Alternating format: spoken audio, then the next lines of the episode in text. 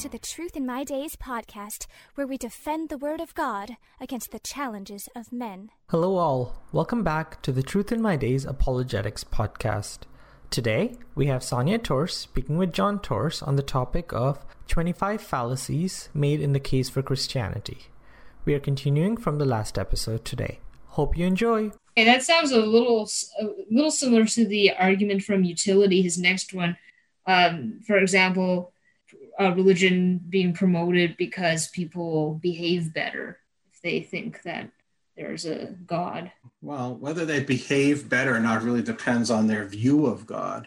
Um, the ancient Aztec religions, for example, their gods wanted uh, large scale human sacrifices. And so they made war on their neighbors simply to catch people uh, so I could take them top of their uh, step pyramids there, stretch them out on a stone altar, and then plunge an obsidian knife into their chest, rip it open, grab their heart, and pull it out and hold it up while it's still beating. I don't think that would be considered as being better. So they say religion makes people better. It's like saying politics makes people better. Doesn't it depend on which one? The argument from utility is made by some people, has been historically made by some people, not for the purpose of defending Christianity, but just for making people better. Many of the American founding fathers, like Thomas Jefferson, were not Christians, they were deists. Uh, but they understood, with the economist uh, um, Adam Smith, that capitalism, economic, uh, economic practices have to go hand in hand with morality. Smith wrote it, that, that book on the, uh, the wealth of nations that, that seminal work. He wrote another one that's not nearly as well known, but perhaps should be, The Theory of Moral Sentiments. And de Tocqueville, uh, that Frenchman who, who in the early days did a tour of America to figure out makes America bigger, he, he made this pressing observation. I said, America is great because America is good. When America ceases to be good, America will cease to be great. And, and Jefferson, as I said, like he, he didn't believe in Christianity, but he thought it was important to promote this to the ordinary people because it would keep them good. So there are people who have used this, who've promoted it because of its utility, but no apologist uses that to prove Christianity. So once again, this is a straw man on steroids, folks.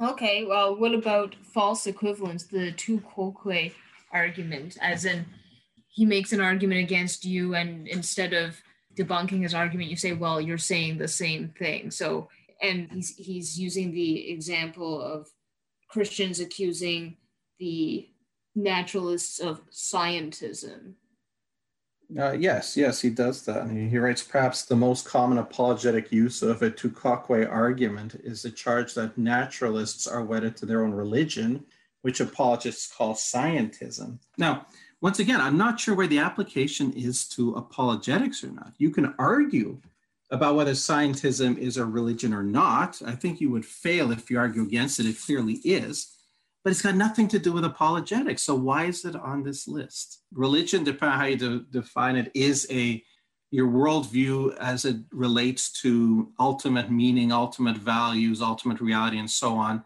Uh, scientism as opposed to science. Scientism is the view that only what science can look at is real. So only what the natural world is real, the concept of supernatural God is ruled out a priori. And so we have to explain everything in terms of naturalism. Okay? So that is a worldview that does encompass ultimate meaning, ultimate uh, values, ultimate nature of reality. To, to not call it a, a religion seems to me to be rather ridiculous. Uh, but if Campbell doesn't want it to be called a religion, he can do that. I think it's special pleading on his part, but it's irrelevant because it has nothing to do with apologetics. Oh, unless, unless he's accusing some apologists of just deflecting arguments by using this instead of answering them. But then again, he doesn't give any specific examples. Yes, and I'm not sure exactly how uh, an apologist would use it to deflect the challenge. So unless he he gives us an example. There's really nothing more to be said here. Okay, how, how about the, the false dichotomy? Uh, it seems like he's saying that Christians, apologists will present only a limited number of options that if you eliminate all but one, the last one is true. And he's saying that these Christians don't present the fact that there could actually be more options. And then he, he's uh, use he actually gives an example this time. C.S. Lewis is liar, lunatic, or Lord, and then he's saying, well, but C.S. Lewis didn't include the possibility of legend, so that's a false dichotomy. Or uh, Christians, apologists thinking there's only two possibilities Christianity and atheism, false dichotomy because they ignore the other religions. Yeah, the, the Lewis's dictum would actually be a false trichotomy, not a false dichotomy. Okay, he did call it a trilemma. Yes, well, that, that is what it's called, Lewis's trilemma. Uh, now, false dichotomy is a is a logical fallacy, and you do need to be careful how you phrase things in order to avoid doing that. But again, the, the, the good apologists do that. They don't use false dichotomies. If we go back to the C.S. Lewis trilemma, uh, a lot of apologists don't use that anymore because of that. It, Lewis technically said, any man who says the things Jesus said is one of these three things Lord, liar, or lunatic. He's either lying or he's crazy or he's actually what he says. And that is true. The legend is actually not part of that trilemma okay? because Lewis said, if a man said these things. So the legend part is saying, well, he didn't actually say these things. And, and that's where liberal theologians have been attacking, casting doubt on the historical records, say that we don't know Jesus said these things. That's not actually overturning the trilemma. It's just a question of whether did he actually say these things or not. So this is why our apologetics has to be focused on proving the reliability of the gospel books and thereby proving he did say these things. But you can always avoid the false dichotomy by phrasing your situation properly, by the axiom of logic called the, the law of the excluded middle. Any proposition and its negation cover all possibilities. So there's a dichotomy that's not false, it's a dichotomy that's always true. The ball is either blue or it's red is a false dichotomy. It could be green, it could be yellow, it could be purple, and so on. But to say the ball is either blue or it's not blue is not a false dichotomy. It covers all possibilities because if it's blue, it goes into the first category. Anything else other than blue goes into the second category. So when we're doing apologetics, where we start with the existence of God, we'll start with the dichotomy the world and the life in it were either created or not created. And when you phrase it that way, it's not a false dichotomy, it's axiomatically true. Because it's either created or any other way it came about has to go into the not created because it was, involves creation, then it's into the first one. So you see, when you word it that way, you don't have a false dichotomy. And that is where we start on proving the existence of God. And we did do a program on that.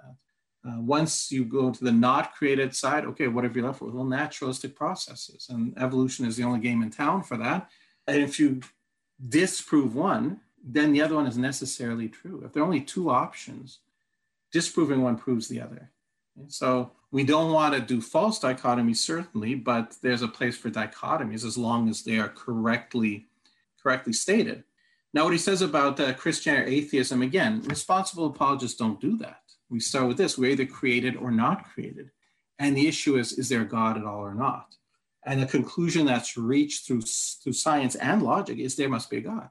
The next step, then, once you've established there's a God, the next step is which God? So we don't say it's, we don't say Christian or atheism, we say atheism or theism. Once we've proven theism, then it becomes a question of which God. And we come back to the fact which is the only one that proved himself, which is the only messenger of God who fulfilled ancient prophecies, worked amazing miracles, and rose from the dead. Every messenger from God claiming to bring God's message is, is guaranteeing you victory over death. That's the big thing, eternal life. And every one of them is dead and moldering his grave, except for one, and that's Jesus. He's the only one who proved that he could beat death. He beat it for himself, so he can beat it for us. Okay? So that's that's step two, though. It's a two-step process. One, proving God. Two, then proving which God. Um, so he is correct that false dichotomy is a logical fallacy, but, but careful apologists don't appeal to false dichotomies. Uh, careless ones might occasionally fall into it, but you can just dig yourself back out of it by restructuring your argument. What do you think of the Pascal's wager that he mentions? Well, Pascal, okay, the two, two parts I mentioned, so Pascal's wager, it makes sense, but he correctly says that that doesn't make it true Christianity. Like if, if you if you believe in Christianity but it's false, you don't lose anything. But if you disbelieve in Christianity, it's true, you lose everything. Well, that's that's true, but it doesn't make Christianity true. So I don't know that anybody believes in it on that basis. There are some that I know of who hear enough that makes them wonder. I know one fellow who who who didn't believe in God. He was not he was not a theist. He was not a Christian. But what bothered him was the concept of hell and the question, well, but maybe it is true. So in a sense, it was it was a variation of Pascal's wager. It was like, but what's the consequences if it is true? But he didn't say, well, it might be true, so I'm going to believe it. But his his wondering caused him then to start examining the evidence, which would either convince him, yeah, Christianity is true, I should believe it, or it's false, so I don't need to worry about what Christianity says about hell. But I don't think anybody uses Pascal's wager as a proof for Christianity, but perhaps as a way to try to get people to be willing to think about it. Now, what he says about but about other gods, uh, Pascal's wager could apply to us too, because you know, suppose that uh, suppose that we're going to believe in Jesus because of the the threat of the alternative. But what if we made the wrong choice? What if it's a different God? And by believing Christianity, we've made the wrong choice we're back to the issue of trying to figure out which is the right God. Of course, you need to do that. And once again, there's only one who proved himself by rising from the dead. Now, what about the argument to moderation? I don't even know why this is here. I don't know why it's here either. I, I don't see, first, no Christian apologist uses this, and I don't even know how they could, how could possibly be, apply here. There's no reason to have this on the list. Okay, I, I found this strange. Number 20 is the appeal to relativism, but I've only ever heard the non Christians use this, never the Christians. Exactly. Christians never appeal to relativism. We believe we have absolute truth. It's the exact opposite. Once again, I don't know what this guy is doing by putting this in here. Okay. Number 21, the Texas sharpshooter. I think you might have talked about this already, but I, I think he's, he's trying to say that, well, those four canonical gospels that are so consistent is not really good evidence because they're just all, all the similar ones are picked and, and banded together so that it looks like they're super good evidence. Like like someone shooting an, a bunch of arrows and drawing the bullseye around the best cluster when there's many arrows. Yes as you say we did talk about this before and i did mention he brings this up again and, and here it is he brings it up. Uh, i would say it's it's not a fallacy. In fact, the, the consistency among the gospel books is uh, something that does support their veracity, and it's not just the consistency. It's not just agreements. It's also the differences. We, we have on our website an article about this. People look at the four accounts and they talk about uh, discrepancies and differences. They never stop to look at four contemporary accounts of the same event to see whether you get the same kind of differences or not. And we did that a few years ago, an article on the four interviews after a World Junior Hockey Championship game, and showed that you get exactly the same kind of phenomenon that you get in the gospel books. So it is good evidence in the sense that does suggest that these people were independently writing what they had seen and heard. But the claim that it's cherry picked, again, it's, it's false because there were not all these other books. We were not just picking a few that are consistent, leaving the others out. The others didn't exist. Thank you, everyone, for listening today. Unfortunately, we have run out of time, but please join us for the next part tomorrow. Same time and same place. If you enjoy our content and think this is important material, the best compliment you can pay is by sharing this with your friends and family. This helps us out a lot. Also, if you enjoyed today's program, please like, comment, share, and subscribe to this podcast. We would love to hear from you. Thank you for listening to the Truth in My Days podcast with John Torres. We would love to hear from you. Please feel free to share any questions or comments you may have. You can reach us on Facebook, Instagram, MeWe, and YouTube. Simply search Truth in My Days as one word. Again, Truth in My Days as one word, no spaces in between. And you can connect with us. You may also visit our website for more comprehensive material and to learn more about our ministry. Our website is truthinmydays.com. Thank you.